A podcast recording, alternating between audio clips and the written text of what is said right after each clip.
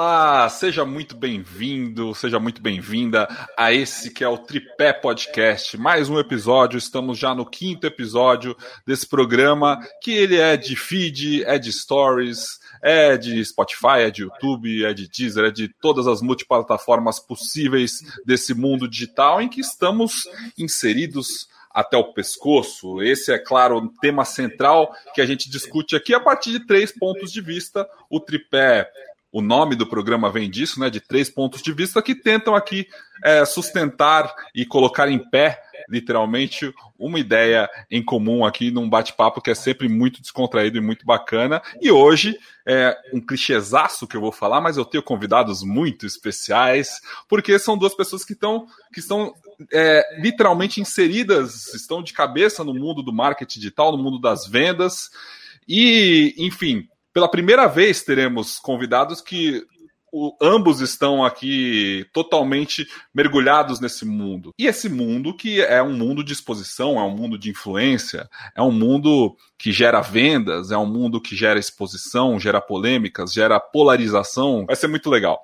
É, se você ainda não se inscreveu no canal da Agência Sofia, por favor, se inscreva, ative o, o, sininho se você está assistindo esse conteúdo no YouTube, siga o nosso podcast, porque isso vai aumentar a nossa relevância. Esse podcast vai chegar para muito mais pessoas e aí, eventualmente, ganharemos mais dinheiro, porque esse é o objetivo de todo mundo que está aí no mundo digital. Não, brincadeira. Ai, ai, solta a vinheta aí, porque eu não sei se eu fui tão honesto dessa vez.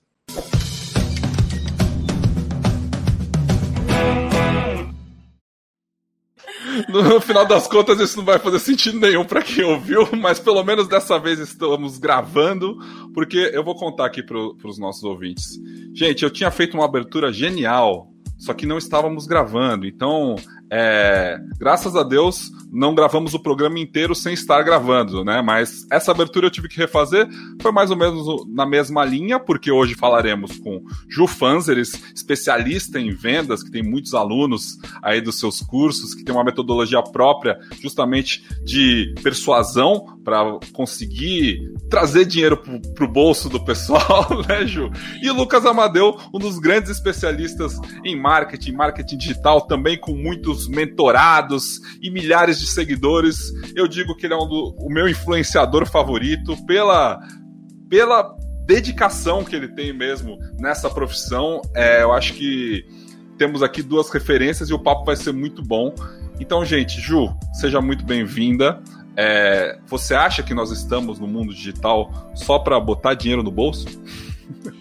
Obrigada pelo convite, Pedro e Lucas. E galera, vou fazer o meu clássico Hello, que é como eu falo com a galera no meu Instagram lá no Fanzers. Olha, duas coisas que eu quero pontuar aqui que eu achei interessantíssimas, né? A gente fez uma super abertura, foi incrível e não ficou gravada, né? Isso analogamente me traz a ideia de que o melhor da vida não tá nas telinhas.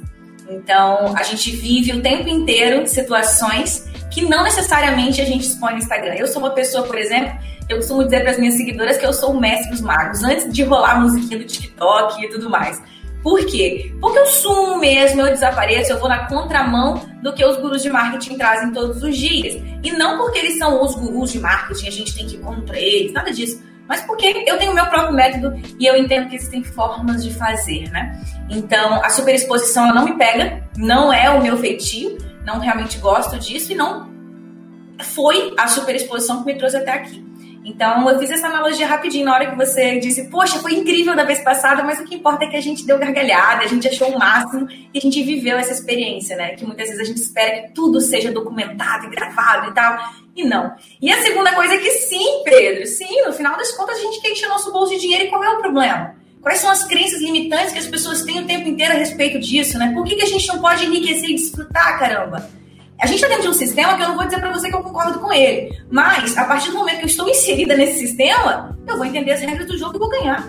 Se eu estou inserida nesse sistema, eu quero viver da melhor maneira possível. E o dinheiro ele é bom, o dinheiro traz velocidade, o dinheiro traz facilidade. E aprender marketing digital, não somente, mas sobretudo aprender a vender para além do marketing, que é o que eu faço, é o que vai colocar dinheiro no bolso, com certeza.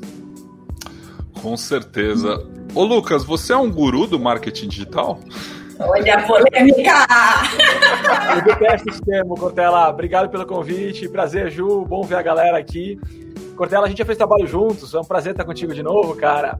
É, não, não me considero guru, eu, eu, detesto esse termo, inclusive, condeno é, esse termo. Eu acho que o guru ele prega verdades pré-estabelecidas. O que eu mais falo é que, cara, não existe uma fórmula mágica, não existe um, um passo a passo para o sucesso. Você tem boas práticas, você tem é, canais, você tem testes que você pode fazer e é isso que eu prego. Então, longe de querer pregar aqui qualquer tipo de fórmula mágica.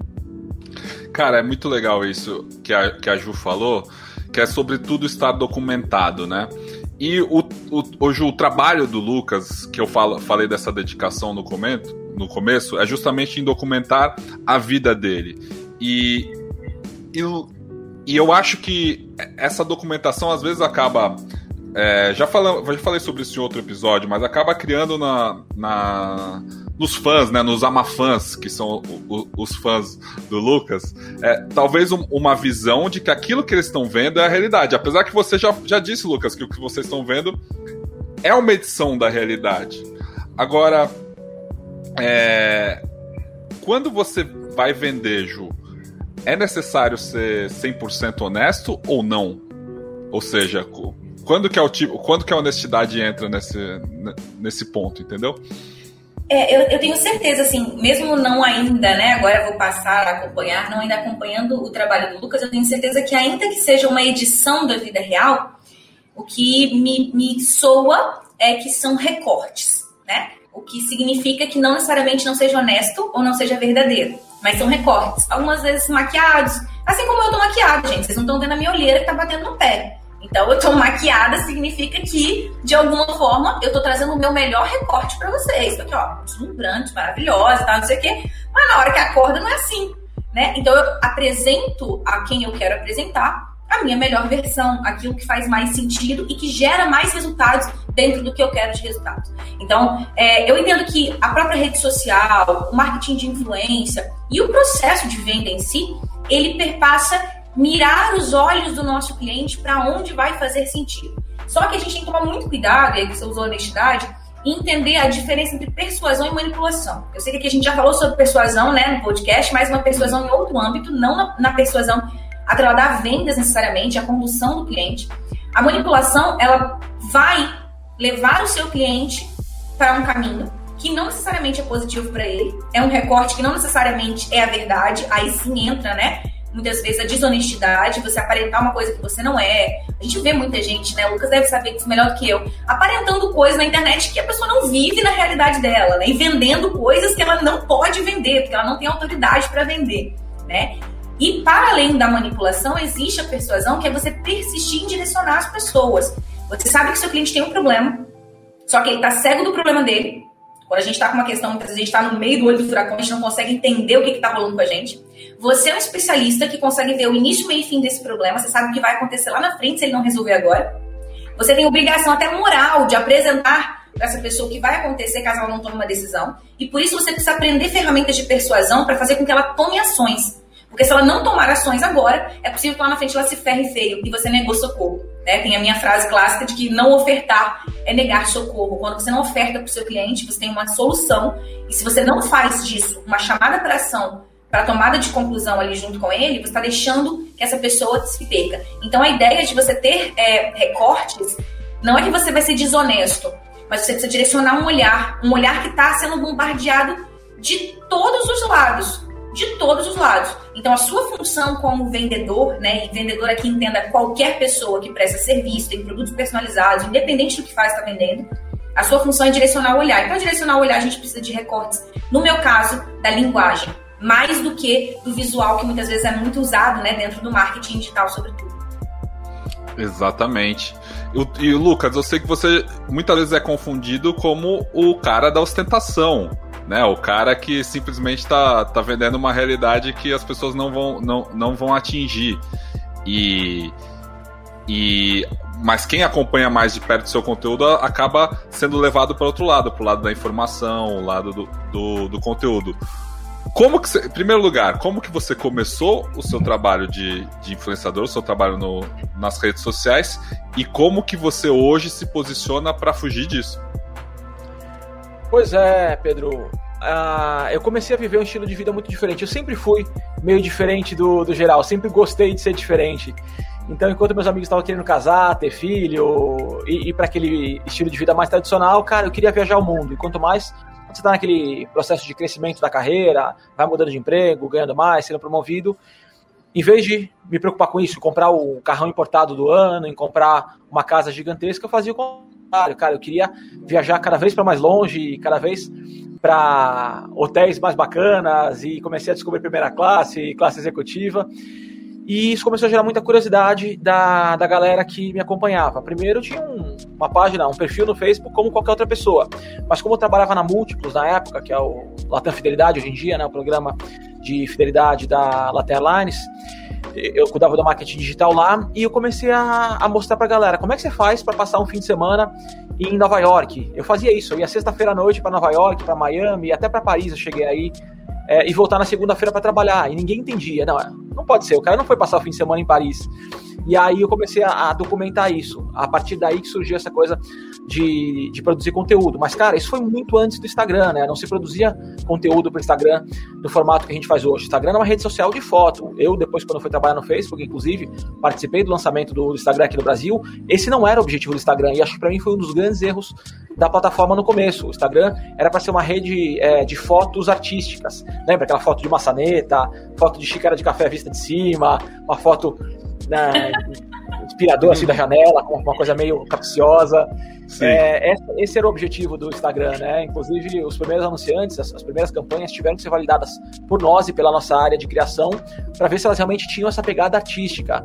Eu cuidava de alguns clientes, tipo Warner Bros., o, o Mad Max, aquele filme, a, uhum. a releitura dele em 2015, 2016, foi uma das cinco primeiras campanhas do Instagram no Brasil e eu participei dela em todos os detalhes. Imagina como é que você vai transformar um, um quadro de um filme numa, numa foto artística, né? Foi muito difícil esse exercício. E hoje, acho que olhando para trás, a gente vê o quanto que o Instagram errou, porque ele só começou a fazer dinheiro depois que ele se transformou numa rede social de pessoas. O que, o que conecta as pessoas são histórias. Então, uma maçaneta com, com fundo diferente, uma xícara vista de cima é muito bonito, mas não é isso que conecta as pessoas, não é isso que faz com que elas passem 5, 6, 7 horas por dia ligada numa rede social, acompanhando uma rede social, para que a rede social possa servir os anúncios, que é como ela faz dinheiro. E aí foi se transformando ao longo do tempo, até que chegamos na semana passada, em que o, o head do Instagram disse que o Instagram não é mais uma rede social de fotos, uma rede social de vídeos, porque são os vídeos que contam histórias. E claro que teve uma série de, de análises que eles chegarem nisso, inclusive de concorrência, né? Não vamos entrar aqui em detalhes, mas isso foi importante. E foi isso que eu fiz na minha rede, cara. Eu tentava mostrar fotos bonitas, mas o que interessava era a minha vida. Como é que vai passar o fim de semana em Paris, em Nova York? E é isso que eu mostro até hoje e de forma muito mais prazerosa do que era no começo. Né? É, é interessante você falar essa história do, do Mosseri, né? Que é o, o head do Instagram, ele postou. E eu entendi também que isso foi interpretado de diversas de formas diferentes, assim, porque no texto ele fala não é uma rede social, mas só de fotos. Né? Porque uma coisa que a gente observa fazendo a gestão de vários clientes na, na, na, Sofia e também no meu perfil pessoal é que o conteúdo em foto, o, o carrossel, né, aquele que já, ele acaba gerando ainda bastante, sendo relevante e gerando engajamento. Eventualmente, é, o Instagram tá e ele e ele cita também a, a, concorrência com o TikTok e com o e com o Kuai, né? Essas redes redes é. Kawaii que também tá chegando com força no Brasil, né? Inclusive com, com o escritório aqui, mas é, não é para as pessoas esquecerem as fotos. As fotos ainda fazem parte, né? Os conteúdos estáticos ainda fazem parte do Instagram. Você não entende assim também? O ponto, Cortella, que eu vejo, e aí a gente tem que ser muito honesto aqui, é, as redes sociais elas são arbitrárias. Eu entrei para trabalhar no Facebook em 2014. Fui, você que, que tá mais tempo no digital, eu adoro esses gurus de digital que tem um ano de digital, né? Um ano de mercado e o cara é guru de digital. Amigo, eu trabalhei no Facebook quando, fez, quando o Instagram não tinha anúncio. Eu ajudei a lançar os anúncios do Instagram no Brasil. Respeita a, a minha história. A minha história, né? Exato. Agora, eu entrei no, em 2014, o Instagram estava mudando o algoritmo das páginas. Você lembra que a, a, as empresas investiam uma grana enorme para ter bastante fã, bastante seguidor na, nas páginas delas, porque elas Sim. não precisariam mais pagar anúncio. existiam cálculos que as pessoas faziam, né? Eu vou investir 400 mil reais no Facebook para ter bastante seguidor e aí eu não vou mais precisar anunciar na televisão, no, nos jornais, nas revistas, que ainda eram mais fortes naquela época, porque eu vou ter uma entrega, vou ter um alcance relevante aqui de um público que se interessa pelo meu produto. Eles perceberam que, se continuasse assim, a receita ia começar a cair, viraram um algoritmo, baixaram o alcance orgânico, e aí foi aquele escândalo do alcance orgânico, né? O mercado ficou revoltado. Quem viveu isso em 2014 é, foi bastante marcante. Isso, né? muito, isso, isso, muito no Facebook, né? Deu aquela brochada é, geral. É Facebook, exatamente. É. exatamente. É. E eu passei por isso enquanto funcionário, eu estava entrando para trabalhar naquele ano. Então, acho que a primeira coisa que a gente precisa entender, Cortella, é que a gente, é, muita gente está construindo impérios em terrenos alugados. Você está construindo a sua audiência, a sua relevância, a sua história em cima de, um, de uma plataforma que da noite para o dia pode mudar o algoritmo então a gente não sabe, existem tantas coisas que a gente não sabe sobre o algoritmo, e eu posso dizer para vocês, eu como funcionário do Facebook não sabia como funcionava o algoritmo. Pouquíssimos engenheiros lá dos Estados Unidos têm. Então, quando eu falo dos gurus, que eu critico os gurus, essa galera que vem, como funciona o algoritmo, hacks de algoritmo. Meu amigo, ninguém sabe como funciona o algoritmo. Claro que você pode tentar e pode testar e, e ver o que funciona e o que não funciona, mas isso muda muito rápido. Então o que a gente vê hoje sim, o, a plataforma está privilegiando a entrega do Reels, por exemplo, com uma resposta direta ao crescimento do TikTok, isso não tem dúvida nenhuma. É, o IGTV foi a mesma coisa quando eles lançaram, lembra? Agora já não está entregando mais tanto, o Reels já está. Então o que, o, o que eu vejo sempre como benefício é, o Instagram lançou uma feature nova, cara, começa a produzir conteúdo para ela, porque ela, sem dúvida, vai ter uma entrega melhor, porque a plataforma quer que ela seja mais relevante. Então, quanto mais ela mostrar, mais as pessoas se familiarizam com aquele formato. Agora, é, é muito difícil a gente falar, ah, façam só vídeo ou façam só foto. O que a gente vê agora é sim um direcionamento que a plataforma estrategicamente e publicamente, porque não é tudo que eles anunciam publicamente, né? A maior parte das mudanças a gente não fica sabendo. Por exemplo, pouco tempo atrás, o, o próprio Mark disse que o Instagram ia fazer uma mudança, o Instagram não, o Facebook ia fazer uma mudança para entregar menos conteúdo sobre política, porque as pessoas estavam se cansando de temas mais pesados, tem muito fake news também, a gente sabe o prejuízo disso. É, então, sim, é, você entrega, você posta sobre política, você sente que tem uma, uma queda no seu alcance de alguma forma. Então, só que as regras não são claras, as regras não são transparentes. E aí, cara, é, você tem que testar um pouquinho de tudo e, e ir sentindo. Né? Agora, você dizer que, que vídeo funciona melhor do que foto, isso é, é, muito difícil. Pode ser que hoje o vídeo esteja entregando mais que, que foto, sim. Eu sinto isso na, no meu canal. Agora, amanhã pode ser que mude, a gente não sabe exatamente, né? Acho que nem eles sabem, eles vão calibrando ali dia a dia e vai muito de educar o seu público, né? Por exemplo, o, meu, no meu perfil pessoal, o público está acostumado a consumir carrosséis e bons carrosséis de conteúdo, né? Carrosséis, carrosséis por isso, né? Me seguem por isso. No seu, o pessoal está acostumado a acompanhar stories excelentes, que são legendados, são com vinheta, né? É, eu acho que a sua visualização de stories deve ser altíssima por isso, né? Porque o público tá, tá mais direcionado àquilo. Ou seja, seguir o Amadeu é, é, é consumir stories. Ju, o seu público. É, em primeiro lugar, assim, como que você chegou ao digital? Como que você trouxe a sua expertise, a sua experiência de vendas para o digital? E o seu público, você educou ele para quê mais? Assim, como que você construiu ele? Sabe o que é mais legal, que eu estava escutando o Lucas falar? E sim, né, esse lance do respeito à minha história, isso é muito forte para mim, né? Porque tem 11 anos que eu ensino pessoas a vender e eu entro às vezes no Instagram e olho a galera que nunca teve uma barriga no balcão atendendo um cliente vai me dizer como lidar com o cliente. Ei, você sabe realmente contornar uma objeção ou você aprendeu meia dúzia de palavras em copywriting que nem sabe o que é copywriting de verdade e vem me dizer que sabe lidar com o cliente, entende? Então, assim, são 11 anos treinando pessoas e a gente está aproveitando aqui para fazer a nossa polêmica. A gente faz a polêmica da gente, né, aqui. É a hora que a gente está alfinetando mesmo essa galera que vende um trem que nem pode vender. Mas a verdade é que há 11 anos eu, eu venho desenvolvendo pessoas porque eu vendo desde os meus 14. Né? Eu vendia perfume falsificado. É isso Perfuminho falsificado com 14 anos, que uma tia minha tinha feito uma inscrição, uma dessas multiníveis muito loucas aí da vida. Uhum. E aí me colocou, ah, a menina é desembolada, ela fala bem, bota aí pra fazer alguma coisa, gosta de dinheiro, então tá bom, vai lá. Minha mãe, coitada não tinha dinheiro para me dar, meu pai muito menos, então assim, deixa que eu vou construir o meu. E fui. Quando eu fui percebendo que eu conseguia e, e, fiz uma graninha e a coisa foi acontecendo, eu fui tomando gosto daquilo. Só que eu tinha um pânico do não, né? Até hoje eu tenho pânico de não. Eu costumo dizer que a pessoa que não tem um, um certo receio da rejeição, ela já perdeu um pouco de limite da realidade. Né? Então, a partir do momento que você está indo no extremo do extremo do extremo, você está chegando num limite aí que tem que dar uma olhada com o médico. Então, a verdade é que eu até hoje tenho receio do não, como todo mundo. A verdade é que quando eu entendi que esse não me feria, porque eu não tinha ferramentas certas, porque eu não tinha mentalidade certa, porque eu estava tendo uma expectativa errada, foi quando eu passei a minha vida estudando. E eu fui estudar. E eu encontrei só homens. Eu só encontrava homens. Eu só estudava com homens como a gente estava falando né, antes mesmo de começar o podcast, a minha grande dificuldade era me familiarizar com aquela linguagem. Né? Uma coisa que o Lucas falou que é muito interessante, e, e aí eu entendo que nascem os nossos princípios. Independente de qual é a mudança do algoritmo ou não, existem princípios de relacionamento humano. Venda para mim significa relacionamento com direcionamento. Eu me relaciono. Se eu só me relaciono, eu tenho só uma amizade, e é possível que o cliente não feche. Se eu, me relaciono, se eu só direciono, é possível que eu seja uma pessoa extremamente agressiva, eu só faço ofertas e pareça ser alguém que está interessado somente no dinheiro do bolso dele. Agora, se eu me relaciono e dou um direcionamento, é hora que eu realmente me torno útil para aquela vida e transformo aquela realidade a partir do que eu tenho de conhecimento e de expertise.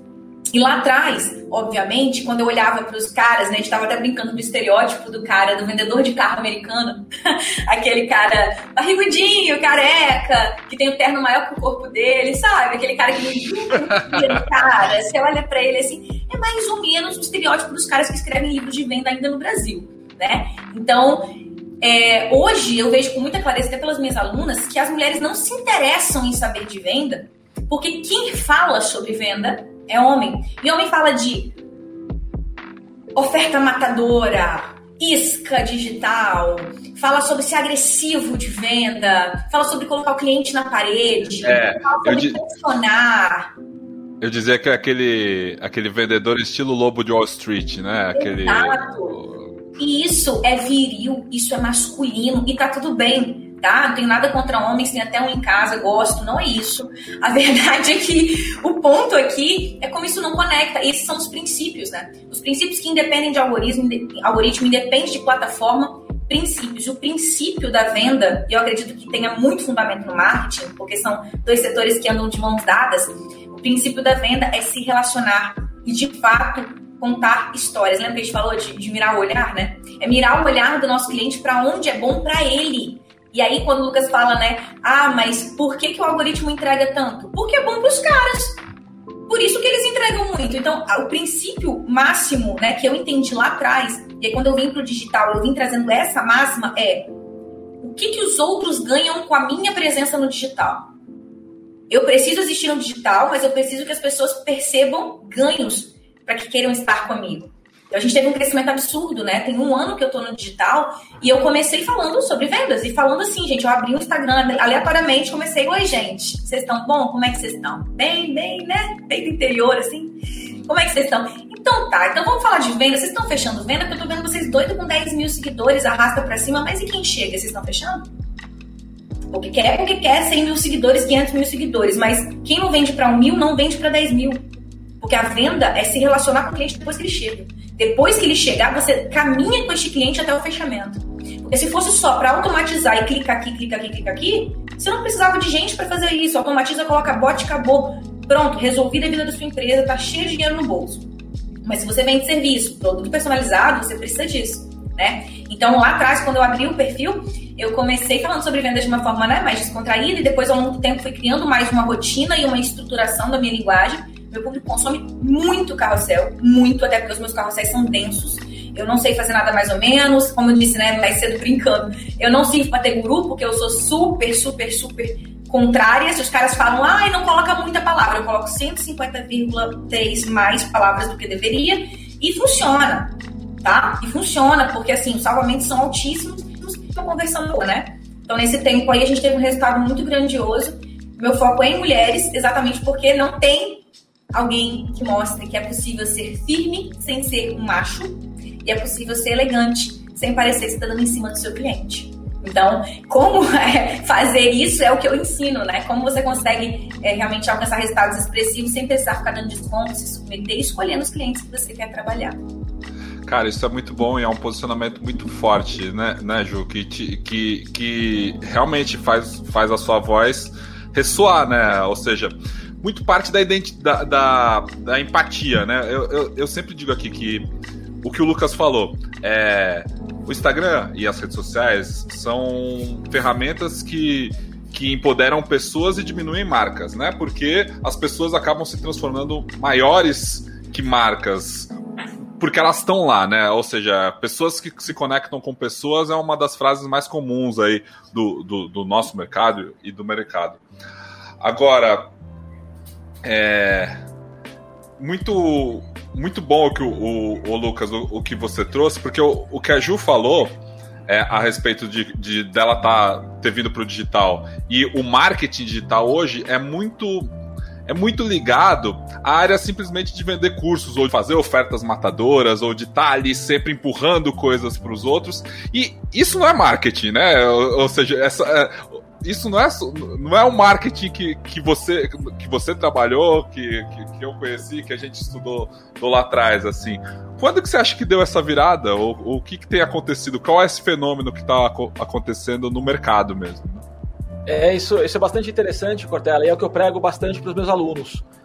Gente, marketing digital não é o marketing, ele é uma das frentes, é um dos canais do marketing.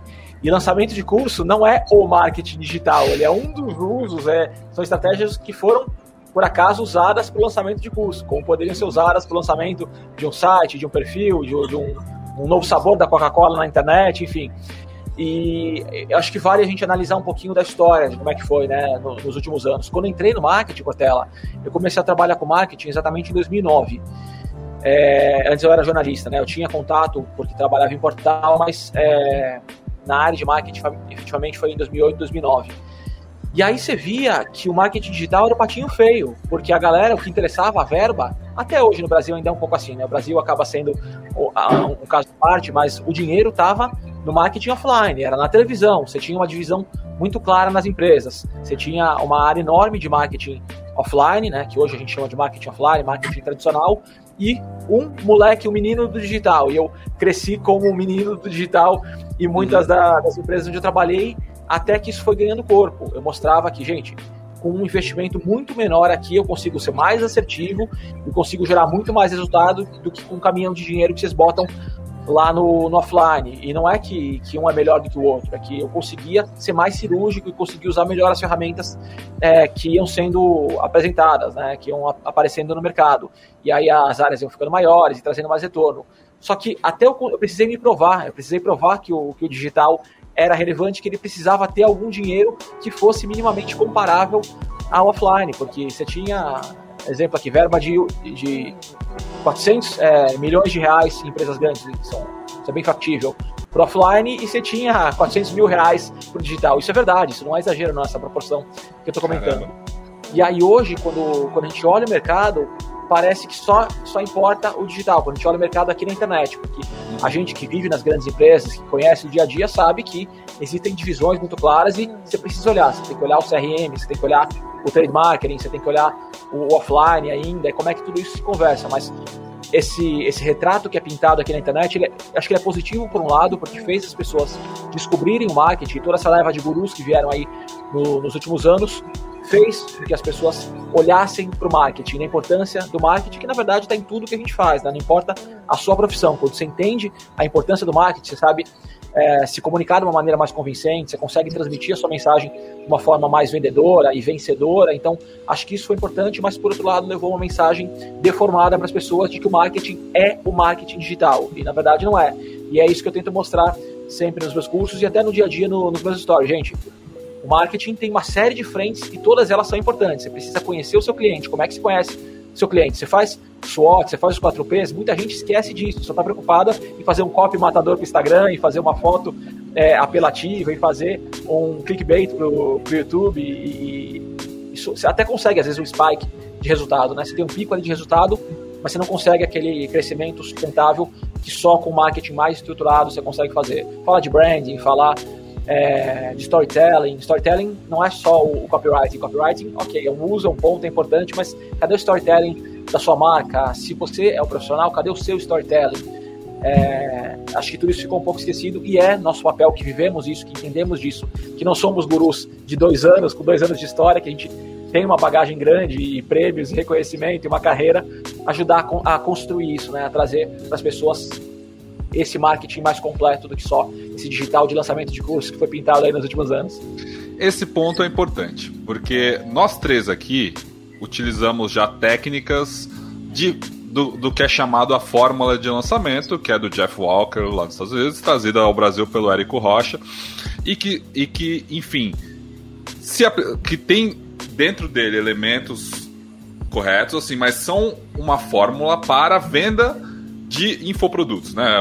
Ou seja, funciona muito no, no Brasil e nesse momento a gente vive um momento que é muito quente, pós-pandemia também, da forma a forma como a fórmula funciona. É, dentro da fórmula existem vários elementos de marketing, que tem o copywriting. Copywriting, para quem está nos ouvindo não sabe, é a chamada escrita persuasiva, as palavras que, ordenadas de certa forma, podem converter um cliente ou falar, falar de conversão. Ju, como que a ou seja, a fórmula e esses elementos de marketing você encaixou dentro do que é o seu, o seu know-how mesmo, que é, que, é, que, é a, que é a venda, né? Ou seja, você veio para o digital para fazer a fórmula também? Ó, é muito legal a gente falar disso porque eu recebo todos os dias, não só no meu Instagram, como de novos clientes, uma dificuldade muito grande é, de conseguir executar o processo, por exemplo, da fórmula de lançamento levando em consideração que a gente faz como CPLs, né, que são os conteúdos para lançamento, que são aqueles vídeos onde as pessoas fazem um curso gratuito inicialmente para que você experimente um resultado e depois efetivamente compre o curso. E as pessoas se travam porque existe uma scriptagem, existe um passo a passo, sim, que precisa existir, mas existe um ser humano fazendo esse processo. Então, quando eu recebo as minhas alunas, e é por isso que eu digo que o trabalhar a venda, ele começa na mentalidade, né? Eu tenho três pilares que eu não abro mão desses pilares, que é a mentalidade, a linguagem, a comunicação e a técnica de venda efetivamente. Então, de nada adianta você ter um script, porque a gente tem um script, né, no forma de lançamento, o Eric trouxe isso. E de nada adianta se você chegar na frente da câmera e você sente que você é um charlatão. Você sente dó de cobrar. Se você acha que aquilo que você está fazendo talvez não tenha tanto resultado assim, ou se será que eu não poderia vender muito mais barato, né? Eu costumo dizer que quando você tem dó do seu cliente, você está sendo extremamente arrogante, né? Eu parto do princípio que aquela outra pessoa a quem eu estou fazendo uma oferta não tem como me pagar. Eu sou grande, eu quero algo e você é pequenininho, então eu já te chego dando desconto logo de cara. A maior parte dessas pessoas, inclusive eu vivi isso na pele, por isso que eu nunca executei a fórmula exatamente como ela é. Eu sinto um, um buraquinho aí muito grande de relacionamento. Né? Eu sinto um buraco que as pessoas já estão até um pouco desgastadas com isso. Elas sabem que vão existir três aulas de 40 e lá minutos, onde depois disso a pessoa vai fazer um suspense para falar quanto custa o curso e tudo mais. Significa que eu não gosto da forma, gente, pelo amor de Deus, quando são as pessoas que estão enriquecendo a torre e a direita. Não é isso. Não é só isso. enriquecendo, como gerando transformação. A verdade é, isso conecta com a minha alma, com o que eu sinto. Tanto que todos os meus lançamentos, pra você ter uma noção, a minha CPL dura 17 minutos, 15 minutos. né? Então, não é isso que me impediu de ser um Hotmart Black em menos de um ano. Não, não, é, não tem a ver com isso, tem a ver com os princípios e os pilares. Então, quando eu vim para o digital, eu trouxe os pilares da venda. Os pilares da venda pilar um marketing bem feito né? Porque apesar de serem bem convergentes, são coisas diferentes. Então, eu entendi desde o primeiro momento que eu precisava entender com quem eu estava falando no digital e que o vender tete a tete é diferente porque você tem troca de energia, você tem uma leitura do outro. E quando você está vendendo na internet, você não consegue pegar. Aqui, por exemplo, eu estou vendo vocês. Mas quando eu estou fazendo um vídeo, uma CPL, eu preciso usar muito o marketing, porque o marketing ele, ele é quase que um vidente. Diferente do processo de venda natural, o marketing tem um quê de evidência, porque assim como o Lucas trouxe, né, as ferramentas que são analisadas antes da criação de um por exemplo, te trazem essa segurança de um vídeo falar com a pessoa como se você já a conhecesse. Diferente da leitura que você pode fazer se você está no tete a tete. Então, houve uma adaptação sim do que eu fazia no mercado, aqui no offline, mas quando eu vim para o digital, eu não pulei os princípios. Então eu entendo que talvez a transformação, que você até perguntou mais um pouco antes, né? E que você acha que está acontecendo, eu acho que a transformação que a gente está vendo agora acontecer no marketing, de realmente cair aqueles que estão cansando a audiência, só se preocupando em fechar a venda a torta e direito a qualquer custo, é a realidade de relacionamento humano. Se preocupar, jogar no ganha-ganha, fazer, se interessar pelo cliente. Eu recebo, Pedro, todos os dias pessoas dizendo assim: você é a única pessoa com mais de, sei lá, tem hoje 73 mil sei, seguidores, com mais de 10 mil seguidores que me responde em áudio. Você tem noção? Você passar uma coisa que é tão ok, você passar a ser uma coisa que a pessoa chora, porque ela te vê num lugar tão grandioso eu entendo, gente, beleza, que a gente talvez né, não tenha tempo, eu não tenho tempo, mal para respirar, mas eu fiz dentro da minha separação de prioridades o relacionamento com o meu cliente como ponto número um.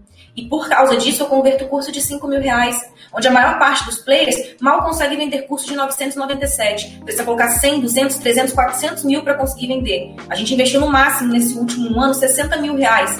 A gente já faturou mais de 2 milhões no ano. Então, assim, relacionamento Falam que conteúdo é rei. Se conteúdo é rei, relacionamento é lei. Acabou. Para você crescer, crescer de forma saudável, com engajamento alto e fazendo as pessoas comprarem de você tudo o que você vende, independente do ticket, deixarem de comprar do outro, tem a ver com como você se relaciona com esse ser humano que te procura. Porque ele está com uma necessidade e você tem uma solução. Então você precisa se posicionar da forma correta em termos de quem eu sou, o que, eu significo, o que, eu posso fazer na vida dessa pessoa. E a partir disso, me, me preocupar, cuidar de verdade desse ser humano. Então eu acho que a grande virada que vai acontecer ao longo desses últimos anos, está acontecendo e vai acontecer, é quem se preocupa de verdade, sabe? Eu também acho. Concordo com você 100%. E Lucas, eu lido também com muita gente do mundo do marketing antigo, como antigo, como você veio, né, do, do marketing clássico. Mas com raiz, não, raiz. marketing raiz, mas que não entendeu esse novo mercado ainda. Não entendeu esse jeito que a, que a Ju acabou de explicar tão bem. Como que você entendeu? Como que você passou para isso? Pois é, Cortella. Na verdade, eu não cheguei a trabalhar efetivamente com o marketing antigo. Eles sempre eram meus pares. Eu sempre fui o cara do digital, mas eu precisei aprender a língua deles e entender o que, que eles faziam para eu poder, a partir disso, vender o meu peixe dentro da empresa. Mas mesmo eu... o digital que você trabalhava, não é esse digital da Ju, esse digital do, do Hotmart, do, do, do infoprodutor, né? É, isso é uma coisa que realmente, esse, esse ambiente que, e que hoje a gente sincero, eu posso considerar nós três dentro desse, desse ambiente, eu entendo como um fenômeno mesmo, algo novo. E algo que tem um boom, tem muita gente hoje nisso, e que o caminho é, é, é como como as coisas vão caminhar, assim, né? Eu também acho que de três anos para cá tive que aprender muita coisa, todo mundo teve que aprender muita coisa, né? Mas essa galera aqui, mesmo do marketing digital, é, ou seja, pessoal que trabalhava no, no Face ou no digital das empresas de tecnologia, digital da Globo, por exemplo, pô, os caras não, não são esse digital de, de, infoprodutor que a gente vai, vai dizer agora, que, é... que muda muito o jogo, né? É. Pois é, é que o que eu vejo acontecendo muito é que essa galera que é, virou só infoprodutor e que não tem uma bagagem, que não tem uma história, eu acho que é uma bolha que, que não deve durar muito tempo, porque eu vejo isso feedback dos meus alunos. Eu fiz um encontro com, com um grupo de alunos meus da, da última turma semana retrasada. E o que a galera mais falou foi isso. Amadeu, eu nunca é, tive é, uma percepção positiva de infoproduto porque parecia um monte de charlatão ali, um monte de gente vendendo uma coisa que não sabe, que não conhece, que não viveu. E você é diferente, porque você, a gente sabe sua vida inteira, há quatro anos, que você expõe aqui na rede social, a gente sabe de todo o seu trabalho nas empresas, sabe de todos os prêmios que você ganhou, então você é um cara que eu confiei. Eu, eu, eu não vim, é, eu não precisei criar uma imagem digital de autoridade é, para lançar infoprodutos como a maior parte das pessoas faz hoje em dia. O meu foi o contrário, eu tinha uma imagem de autoridade pelo trabalho que eu fazia, porque eu sempre fiz questão de mostrar. Claro que sempre era mais difícil mostrar o dia a dia na empresa, porque tinha muita coisa confidencial, reunião com o cliente, é, questão de contrato, mas eu sempre mostrei aqui, a gente acabamos de lançar um produto novo, olha que legal, olha a pesquisa que a gente fez para chegar nisso, a, a área cuidou dessa parte do projeto e, e, a gente teve X retorno. Isso sempre tentei mostrar. Então a, a galera acompanhava, até me mandava notícias, saia na imprensa alguma coisa sobre meu produto, sobre o, a, o negócio que eu tocava, eles sempre mandavam, ó, oh, deu que orgulho, esse, o cara que eu sigo criou isso daqui. Então isso é foi diferente. Essa imagem de autoridade foi construída primeiro, e aí eu fui buscar formas de você é, enfim, sustentar isso a mais longo prazo. Então, é, eu não sou um infoprodutor somente. Eu, por acaso, tenho uma mentoria, mas eu tenho uma marca de shorts, eu tenho é, parcerias com uma série de empresas com produtos com o meu nome. Então, não é.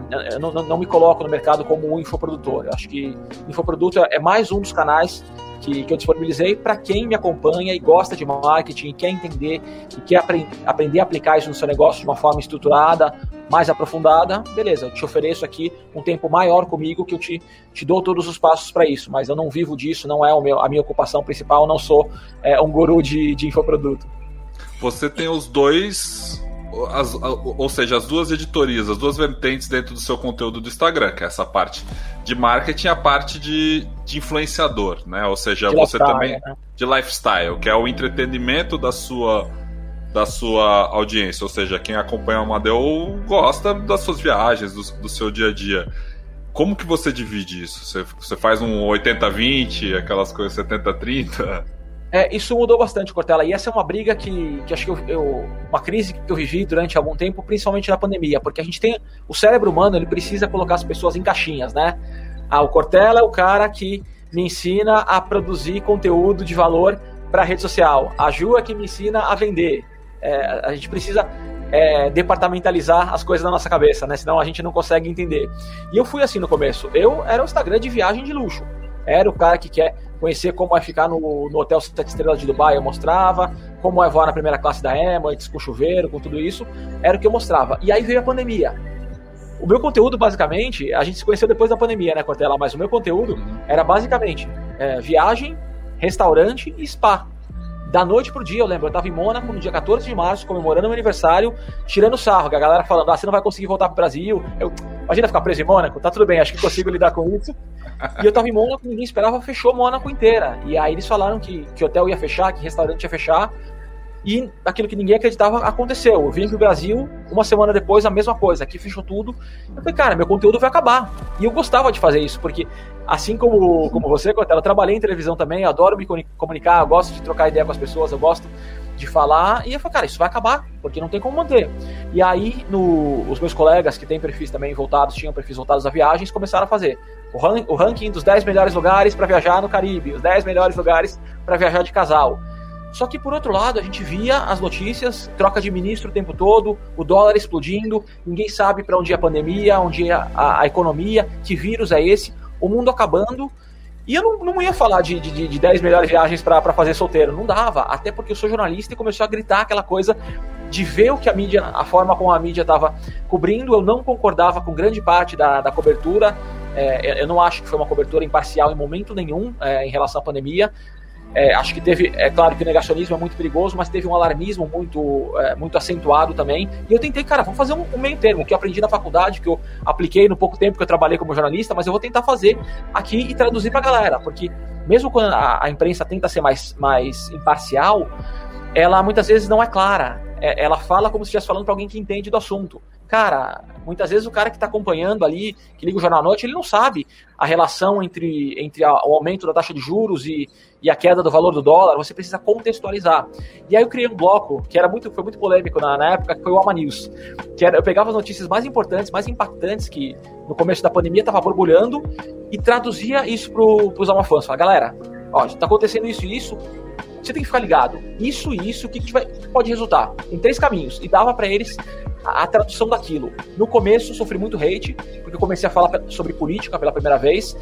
E, e, política virou um termo. Eu até comentei outro dia numa entrevista que você passou a pegar mal falar de política. Como é que você pode pegar mal falar de política é a coisa mais importante que, que, que, regula como vai ser nossa vida, nosso emprego, nossa, nossa renda. Então precisamos falar sobre política, mas de uma maneira é, equilibrada, que é o que não está acontecendo. Né? Essa polarização, parece que tudo se tenta puxar. Até a vacina conseguiram é, politizar de alguma forma. Então eu tentei fazer eu tive um hate, uns 30% dos meus seguidores eu perdi, eu tinha na época 200 e poucos meus seguidores, perdi uns 30%. A galera, você tá virando bolsonarista, e outro tá virando petista, cara, ele não tava, porque eu tentava ser é, meio termo ali, tentar ser parcial uhum. e me atacava dos dois lados. É que as pessoas precisam te colocar numa caixinha. Numa caixinha. E aí começou a vir um boom de crescimento. As pessoas passaram a me seguir porque eu, tra eu trazia o noticiário de uma forma isenta, que era tudo que eles queriam e que não encontravam na grande mídia. E aí eu falei, gente, peraí, eu não preciso falar só de lifestyle, eu posso falar também de política, porque é um tema que eu gosto, que me interessa, economia, a mesma coisa. E aí eu passei a falar também de café, porque na pandemia eu passei a fazer cafés diferentes e drinks. Hoje eu falo de investimento, eu falo de todos os temas que permeiam a minha vida, que me interessam e que eu tenho algum conhecimento razoável para levar isso para as pessoas. Diferente, por exemplo, de dieta. Comecei a falar de projeto Mafit, mas todo mundo sabe que é uma brincadeira. Não entendo de dieta, não sou o cara da dieta, eu gosto de comida gorda. Então aí é claro que é uma brincadeira, mas eu, eu abri territórios. E hoje a galera entende. Eu recebi um feedback agora há pouco, eu ia até postar. Cara, eu, eu te sigo porque eu sinto que eu não preciso seguir mais nada aqui. Você fala sobre as notícias do dia, sobre a. Você me entretém com quantas viagens, com o lifestyle, você fala do, da, da, da economia, dos investimentos, e então isso acho que é, é, o que eu tento fazer, mas é difícil, porque a pessoa chega no, no meu perfil, talvez ela se perca. E aí, o que, que esse cara faz? Qual, qual que é a sua? Mas você encontrou uma... o seu lugar, né? Você encontrou o seu lugar. E é muito engraçado isso, porque é bom, é bom a gente estar tá aqui falando com uma pessoa. Olha, eu me metendo, Pedro, mas é porque é muito legal. É bom estar tá falando com uma pessoa que tem uma, uma capacidade de expor, expor sua vida e gosta disso, como o Lucas, e uma pessoa que tem pânico, como eu. E olha, que não tem a ver com ser extrovertida, com ser simpática, com nada disso. Tem a ver com ser extremamente focada na minha privacidade, sabe? Eu adoro tudo isso que você falou, Lucas. Já vou começar a te seguir pra ontem, porque eu quero ver suas viagens de luxo em breve, logo, rápido. Porque assim, ó, eu falei esses dias hoje, esses dias, esses dias eu comentei com a Valesca, minha amiga, que tá indo fazer uma viagem super badalada e vai de primeira classe e tudo mais. Cara, eu falei, amiga, filma, sabe por quê? Porque quando for eu, eu não vou filmar. A minha audiência não vai ver. Infelizmente, as pessoas não vão saber. Eles vão saber assim, a fotinha de first class e olha lá. Por quê? Porque eu viajo, vou para lugares com lifestyle incrível, mas as pessoas não sabem. Isso seria incrível para o meu marketing, tá bom? Até porque eu tenho um curso que chama Como Pensam as Mulheres Ricas, né? Que é um curso completamente voltado para o mindset, exatamente para quebra de crença em relação a dinheiro. Né? Agora você imagina, eu não mostro isso. Pode ser que eu até aprenda com o Lucas aí a, a, desenvolver essa musculatura da exposição sem necessariamente colocar a pessoa Juliana ali exposta, sabe? Pode ser, é um formato. Mas você encontrou o seu espaço, acho que é isso que é o mais gostoso. A gente conseguir fazer nosso trabalho aqui, onde a gente, onde o nosso chefe é, ainda é o algoritmo, né? Querendo ou não, mas a gente consegue fazer disso algo prazeroso para nós, né? Então acho que esse, é, esse, é o grande bacana do marketing digital. Outra coisa que, que a galera costuma se ver no meu Instagram é, cara, que eu mostro a verdade. Eu tenho perrengue, eu mostro o perrengue. O, o negócio tá errado, às vezes eu mostro que o negócio deu errado. É, eu, eu, evito mostrar quando envolve outras pessoas, né? Algum desentendimento que eu tive com, com amigos, com, com, com namorado, né? aí eu evito mostrar para não expor outra pessoa. Mas o resto eu mostro praticamente tudo claro aqui em recortes, porque não, não, é, não é Big Brother com câmera ligada 24 horas que, que não dá. Mas essa coisa da ostentação é engraçada, porque a galera geralmente me conhece, me descobre pela ostentação, e aí quando vai seguir, cara, não, isso não é ostentação, é o oposto, porque mostra que o Copacabana Palace, que me parecia inalcançável, vai ser uma coisa que nunca seria para mim, como eu vou lá com frequência e mostro, cara, custa R$ 1.400. Todo mundo, se se organizar, uma vez na vida, no aniversário de casamento, você pode passar um fim de semana lá. E como eu sigo o Amadeu que tá sempre lá, eu fico à vontade, já sei o que fazer, o que não fazer, como me vestir. Então quebra, em vez de ser ostentação, mostra, não, cara, vem pra cá que é legal, não é essa, essa separação social que a gente tem muito claro no Brasil, eu, eu, tento quebrar isso. Aí tenho um pouco de jornalista, né? Que, que, tem essa coisa mais esquerdista do DNA. Cara, eu não acho que tem que ter assim. Acho que é pra ser de todo mundo. Acho que. É bom pra é, todos. É bom. É, é isso. O, tem, o, o é legal. Todo mundo tem que beber champanhe, todo mundo tem que ir pra Dubai. Todo, o, o, mundo bom seria esse, né? Que, que, que todo é mundo isso. tivesse as mesmas oportunidades. Mas os, o ponto que você falou é importante, porque hoje é, a as redes sociais são ferramentas polarizadoras, né? Existe a definição, se você é contra alguma coisa, você já é, já é a favor de outra, e se você não é bolsonarista, você já é petista, e se você não é petista, você já é na, bolsonarista ou nazista. E o, o, o, o, o que você fez nas suas redes sociais, na verdade, isso foi testes e observações que a gente já fez aqui na agência, eu fiz também no meu perfil pessoal, é um filtro. Na verdade, assim, eu fiz um post recentemente que eu dizia: minha posição política é essa, eu sou um cara de esquerda, e aí eu tive o meu post de maior engajamento, maior alcance e de maior perda de seguidores também. Mas quem fica, quem fica, tá, entendeu o que eu tava falando ali? Ó, eu penso de política dessa forma. O que eu falo é sobre marketing, sobre gestão de redes sociais.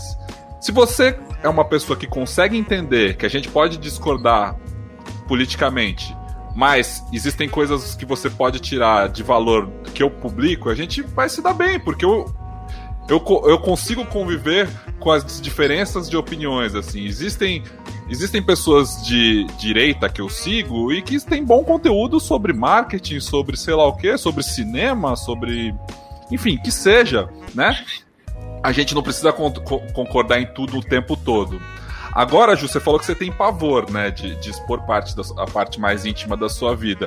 Mas você é cobrada das suas seguidoras de se posicionar, às vezes, sobre temas polêmicos, assim?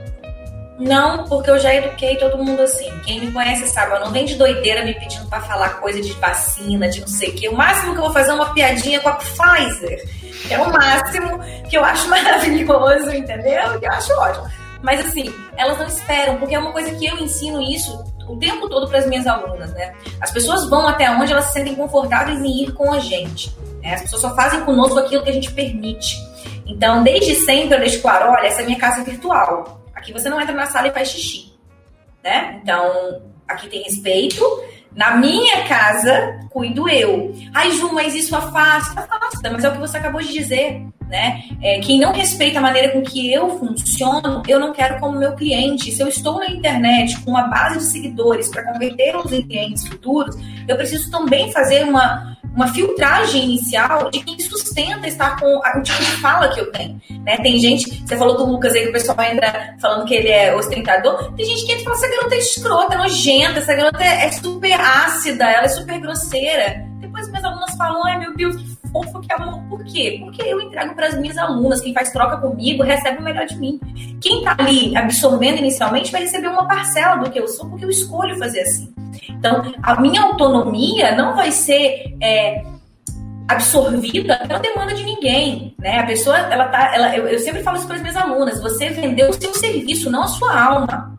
A gente sabe muito bem que a gente está num país onde qualquer coisa que esteja atrelada a serviço, até pela nossa cultura escravagista, é colocada abaixo do pé do chulé, né? Então a pessoa ela te deve o um mundo. Então a gente está ali, às vezes, publicamente, essa coisa da pessoa pública, né? Um ponto que eu sempre bato com todas as minhas conversas, é como se de, de verdade tivesse, assim, então, a partir disso, a possibilidade de objetificar alguém, como que quase com a. É, com descendência dessa pessoa. Essa pessoa permitiu, porque ela sabe, ela tá ali publicamente, tá mostrando a vida dela. Então, como eu sei que a maior parte das pessoas não sabe lidar com a intimidade alheia sem achar que tem domínio público sobre ela, e como eu também sei que, por outro lado, colérica que sou, vou entrar num bafafá e daqui a pouco, meu filho, o negócio vai tomar uma proporção, eu evito a fadiga. Eu tô igual o Jaiminho do Chaves, evitando a fadiga, levando conteúdo, entregando o que eu tenho de melhor e dizendo, gente, olha só, eu não quero que ninguém aqui goste de mim, quem me importa que goste, dou nome aos bois. Pronto, vocês eu quero o seguinte: foi útil, comprou o curso, tá feliz? Manda depoimento, acabou. Pronto, nossa relação é muito clara. E é exatamente esse o ponto, sabe? Quando a gente deixa claro o que esperar. Então, quando você entra no perfil de alguém, você quer saber o que esperar, o que, que eu posso esperar. Mas ao mesmo tempo, você espera de mim que eu te responda no direct, que eu vou te responder, que eu te chamo de meu amor, que fale como você tá, que eu me preocupo por você. Então, assim, a nossa função como influenciadores e como vai marqueteiro, que é isso mesmo, é a palavra essa. Como marqueteiro digital, a gente está ali é, levando o olhar das pessoas para um determinado lugar. Eu, eu sei o meu espaço, eu sei o que, que eu quero com isso né? O que falta muito é o que, que as pessoas querem fazendo ali, né? Porque aí tem a legião de fãs, que aí são aqueles que cobram de você como se você fosse uma celebridade. Gente, eu não sou uma celebridade. Eu não quero ser famosa. Não sou a, a Sasha, não sei falar Sasha, Xuxa, não sei. Não sou, não sei fazer isso, não tenho interesse. Eu quero andar de moletom na rua e chinelão, me deixa, tá? Então, assim, a verdade é que eu tô ali, como você disse lá no começo do podcast, para fazer a minha grana, mas eu quero que todo mundo prospere junto comigo. Para eu subir, a mulherada que tá comigo tem que subir, porque elas vão aprender a fazer dinheiro, que é o que elas aprendem a vender. Então, é uma forma que eu entendo, dentro de tudo que a gente está conversando aqui, de minimizar um pouco essa diferença tão gritante que a gente tem socialmente, né? A forma que eu consigo fazer, né, no individual, porque eu já saí do delírio coletivo de achar que quebrando as coisas vai resolver, é de individualmente ajudando as pessoas a subirem as suas escadinhas, né? E à medida que elas vão enriquecendo, vão enriquecendo outras vidas e a gente vai se ajudando, já que eles lá não fazem nada, faremos tudo daqui. É assim que a gente faz, pelo menos é como eu enxergo o meu trabalho. Muito bom. Tem uma frase de um, de um filósofo famoso aí que eu não vou dizer quem é, mas que ele diz que você só deve olhar para outra pessoa de cima para baixo se for para ajudá-la a, a, a, se levantar, a chegar no, no, no, seu nível, né? Eu acho que isso traduz muito a forma como vocês dois se posicionam também, também nas redes sociais. Agora, Lucas, não é fácil lidar com hater, né? Porque o hater ele faz parte da internet, né? Quem, quem, quem, quem tá colocando conteúdo, quem tá se expondo, ele tá sujeito a ter hater. E quem faz sucesso tem hater. Como que você lida com os haters? Pois é, Pedro, a partir do, do, tipo de conteúdo que eu produzo, eu sabia que teria hater, então para mim foi uma entrada controlada. A partir do momento que eu passei a compartilhar viagem de luxo, hotel 5 estrelas, 7 estrelas, primeira classe, eu sabia que, que os haters seriam é, muitos e chegariam logo. Agora, como eu cuidava da imagem digital de muitas grandes empresas, e, gente, se eu acho que eu sofro hate, você vai ver o que as empresas sofrem. É insano, porque as pessoas por ser uma pessoa jurídica, elas atacam ali, elas desrespeitam como se não tivesse ninguém por trás, né? Então já Muitas bastante... vezes com razão, muitas vezes com razão. Algumas vezes. É, então eu, eu já estava bastante preparado para isso. Agora, eu também, assim como a Ju impõe limites, eu também imponho limites. Apesar de eu abrir a minha vida pra, é, praticamente inteira, cara, se o cara quer me atacar, assim, inventando história, você vai fazer isso no seu perfil, não no meu. É, aqui é a minha casa, me respeita a minha casa. Então, se o cara vem me atacar sem. sem... Uma coisa é criticar, é, é dar uma dica diferente, uma, uma visão diferente. Super respeito. Agora, vem me atacar, eu apago, bloqueio, não tenho. Inclusive, virou até um, quase que mais um, um quadro do, do, meu perfil, que é o Alma Block. A galera morre de medo do, do Alma Block, porque, cara, veio com desrespeito, e não precisa ser nem, nem um hate, veio com, qualquer tipo de deselegância. Cara, não é assim que eu falo com vocês, não é assim que se fala na minha casa. Então veio com, com deselegância, bloqueio na hora e não tem volta. O Alma Block ele é reversível e justamente vai educando a, a galera. Cara, aqui é um ambiente de altíssimo nível. Eu levo vocês com, comigo para dentro da minha casa, para os melhores lugares onde eu vou. Respeito vocês e sei que o Amafã é extremamente respeitoso. Eu brinco que o Amafã é diferenciado e é, e é de fato. O Amafã, cara, você vê, os caras sabem escrever. Você vai no, nos perfis do, do, dos grandes influenciadores, nos comentários, as pessoas não sabem escrever, não sabem usar vírgula, não sabem. Né, é, é, é muito o retrato médio do brasileiro. Os Amafãs não, eles sabem discutir benefícios do cartão Black em Nova York, sempre extremamente respeitosos. Cara, encontro na rua é um carinho.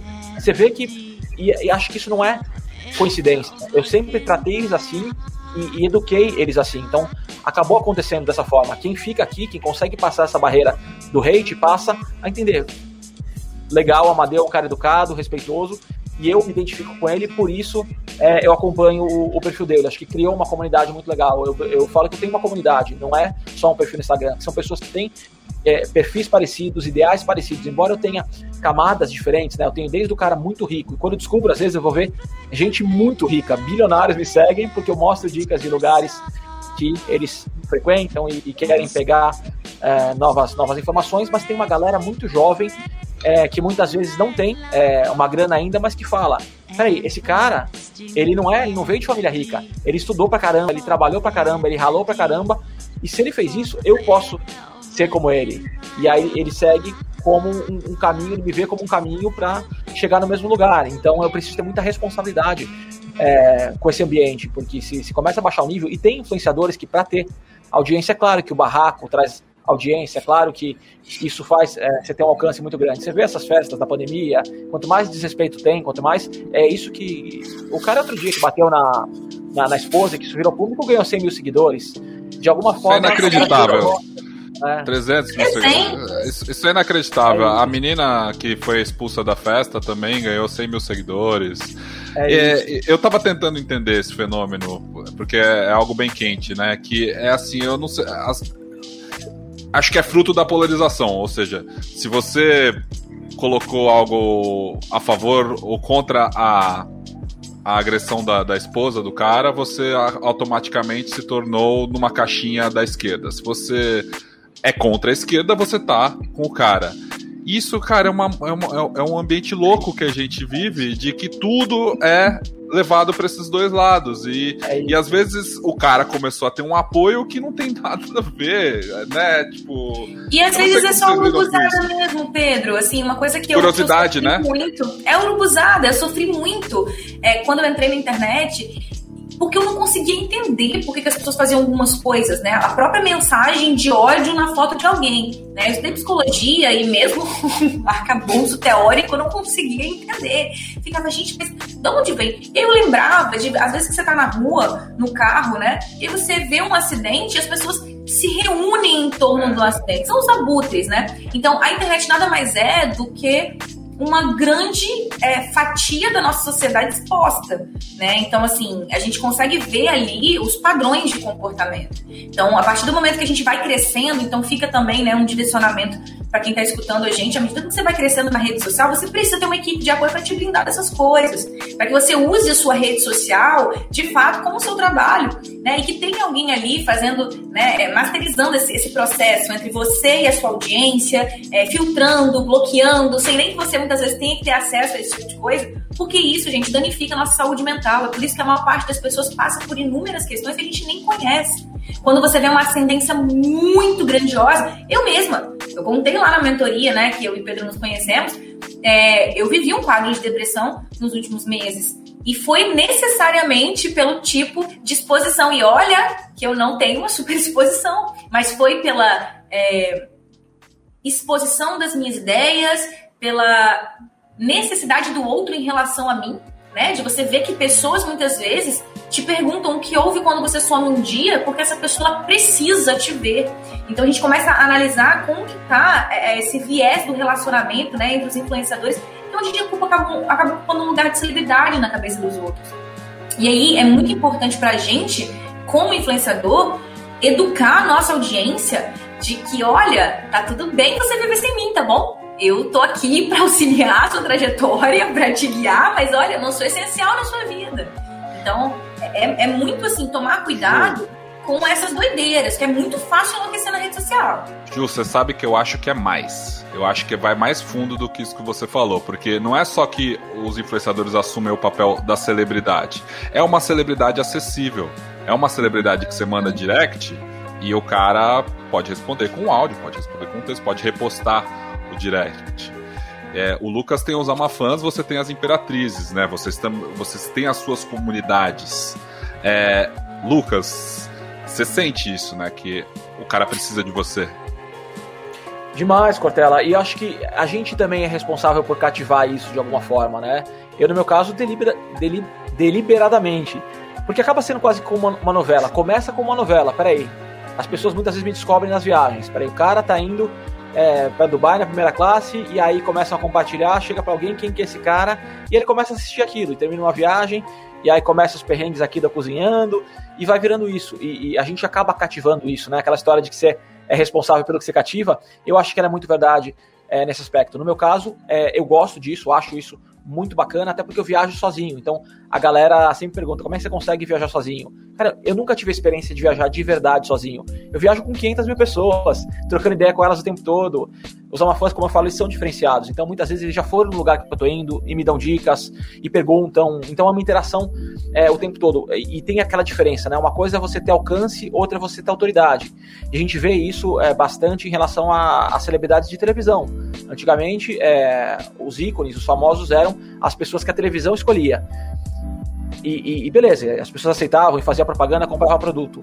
Agora mudou, agora eles passaram a conhecer um outro nível é, de influenciadores, que são os influenciadores digitais, que ela não tem a, a imagem dela só como o, o, vilão ou o bonzinho da novela, o, o, mocinho da novela, que fica no ar a imagem dele durante cinco minutos, né? Se for pegar o tempo da novela inteira, será cinco minutos que o personagem aparece. Não, esse cara acompanha a vida dele inteira e a vida real, e o que, que ele passa, e os perrengues, e a parte positiva, então eu vou criando uma identificação.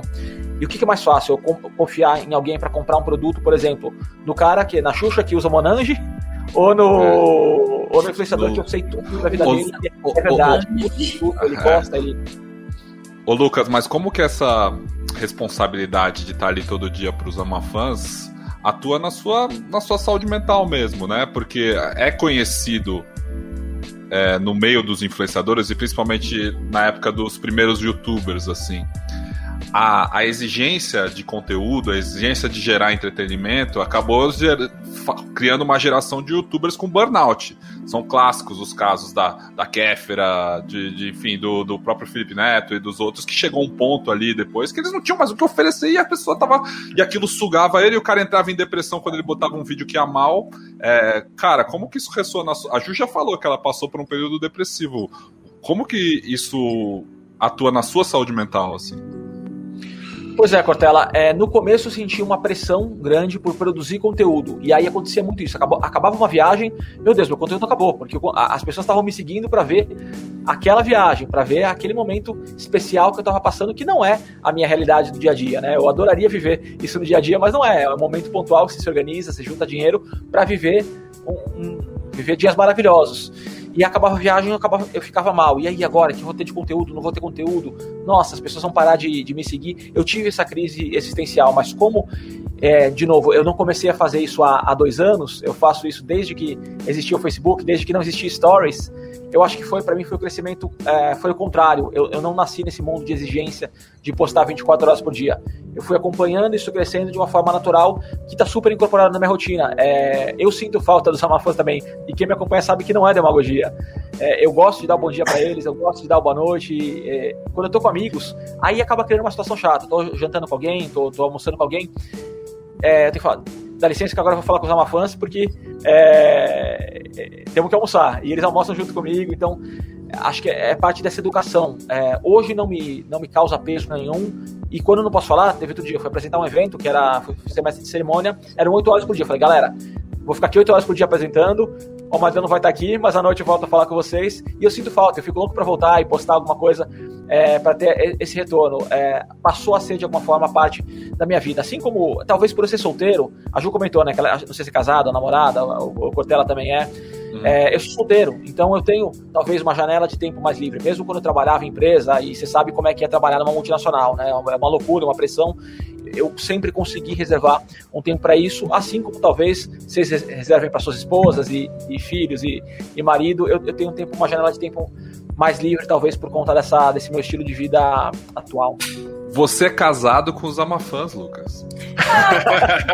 eu é casado, mas é, eu falo que é uma família e que é, cara, porque é, existe essa relação de carinho, de respeito. E quem não é, quem, quem não tem esse, esse perfil, quem não tem essa, esse padrão, esse gosto, essa, essa educação, a pessoa sai rapidinho, ela, ela começa a se incomodar com o conteúdo e ela sai. Então quem fica realmente é, é quem compartilha. Ela vai caçar sua turma, né? Como diriam nossas avós. Ela sai e é vai caçar a turma dela. E a grande maravilha da internet é que tem turma para todo mundo. Pra todo mundo. E eu falo, entre os amafãs, cara, você vai no, nos encontros com os amafãs, eles ficam íntimos entre eles, porque são pessoas que compartilham das mesmas ambições, dos mesmos gostos, da, da, do mesmo caráter, então é muito legal. Eu, eu brinco que se o cara é amafã, geralmente ele é gente boa. Nunca conheci o contrário, se é amafã de verdade, né? Se consegue ser aquele cara que fica ligado durante E eu, eu acho que eu tenho um recado para dar, a gente já tá é, encerrando aqui, muito obrigado, cara. O papo foi muito bom com vocês dois. Eu sabia que ia render, né, ao juntar essa, vocês dois aqui no programa, mas fico muito feliz mesmo que, que rendeu tão bem, que deu essa sinergia aí, que eu acho que a gente agregou muito para quem estiver ouvindo e assistindo. Mas, Lucas, você falou num ponto que é o, o de construir um, uma, um, um castelo num, num terreno alugado. É, e o Instagram é um terreno alugado. Mas ao mesmo tempo, uma das uma da, das bases é, do que eu, que eu acredito muito no trabalho de redes sociais é que o bom conteúdo ele funciona em qualquer plataforma, ele vai bem em qualquer lugar. Então, se você tem um, um bom conteúdo e você vai escrever um livro, aquele livro vai bem, porque ele vai encontrar o seu público. Se você vai dar uma palestra, se você vai dar uma entrevista na rádio, se você vai fazer um podcast, ou se você vai estar no Instagram, ou depois você vai estar no TikTok, ou você vai estar no sei o que lá. O bom conteúdo por exemplo, do, dos clientes da agência Sofia, é claro, eu, eu dou sempre o exemplo do meu pai, o, o, o, conteúdo do, do Cortella ele vai bem em qualquer, de qualquer jeito, ele vai bem na, na, CBN, vai bem no palco, vai bem numa entrevista, vai bem no Instagram, vai bem no TikTok, vai bem o que for. E eu acho que vocês dois produzem bom conteúdo. Então a história do terreno alugado, eventualmente o Instagram vai passar. E os seus 500 mil, os 70 mil da Ju, os 13 mil da meu, da agência Sofia, que seja, vai passar. Mas se você estiver fazendo algo que é verdadeiro, algo que é um bom conteúdo, vai encontrar um caminho que você vai chegar de novo a um grande número de pessoas, ou a um número de pessoas que é, que é suficiente para você. Gente, muito obrigado mesmo por, pelo, por esse papo. E é isso aí. Ju, Lucas, alguns últimos recados. Assim, sigam os dois, acompanhem tanto. Ju, você tem YouTube também ou tá, tá só no, no Instagram por enquanto? Ah, eu tô caminhando pro YouTube, tô caminhando pro YouTube, pro Telegram, estou expandindo aí, estou, tô, me, tô saindo da minha casinha, tô caminhando. Aquele... Mas se, se tiver, vai ser exatamente Jufanseries em qualquer lugar aquele, aquele maravilhoso meio de funil, né, do YouTube, em que você consegue conversar por mais tempo e reter mais a atenção do seu público. Lucas, próximas turmas de mentoria, próximos. Eu acho muito engraçado, cara, essa hora da, dos programas de entrevista que o cara, cara, quais são os seus próximos projetos? é um clichê horroroso, mas enfim, é um jeito muito bom de terminar o, programa, porque daí as pessoas vão procurar, enfim, fica um call to action bacana. Lucas, não sei. É isso, lá No Instagram, arroba Lucas Amadeu, no YouTube, Lucas Amadeu também, Amacast, o meu podcast, gosto de trazer reflexões, aí não é o formato padrão do podcast de entrevista, mas eu trago reflexões sobre temas mais profundos aí que passam pela minha cabeça, e sim, novas turmas da mentoria Reino Marketing, chegando aí em mais ou menos um mês, um mês e pouco, com, com novas vagas aí pra galera que quer aprender sobre marketing de verdade para fazer seu negócio decolar. Ju, as imperatrizes também vão poder entrar numa turma em breve? Sim, final do mês a gente tem aí as aulas da Jornada da Imperatriz, onde eu vou entregar pílulas que já são certificadas aí como remédios muito poderosos para a entrada da mulherada depois na formação Vender Liberta. E não à toa o nome Formação Vender Liberta, né? Eu realmente acredito que Vender Liberta, levando em consideração que depois que você faz a sua própria grana, você não precisa mais ser refém Estado, refém de marido, refém de seu ninguém. Você simplesmente compra a comida que você quer sem olhar o preço no cardápio. É assim que a gente faz, é assim que as imperatrizes fazem quando aprendem a vender de fato. No final do mês, agora, de julho, a gente vai abrir novas vagas lá no arroba Jufanzeres, você fica sabendo sobre tudo. Muito bem, gente. Cara, esse papo foi sensacional. Se você está assistindo esse programa no YouTube, se inscreva, ative o sininho. Se você está ouvindo em alguma das plataformas de áudio, por favor, siga o Tripé Podcast. Que bacana. Hoje nós tivemos uma aula de marketing, uma aula de vendas, uma aula também de redes sociais e de tudo que está acontecendo aí nesse, nesse mundo que, que vivemos. Muito obrigado, até a próxima semana. Tchau, tchau.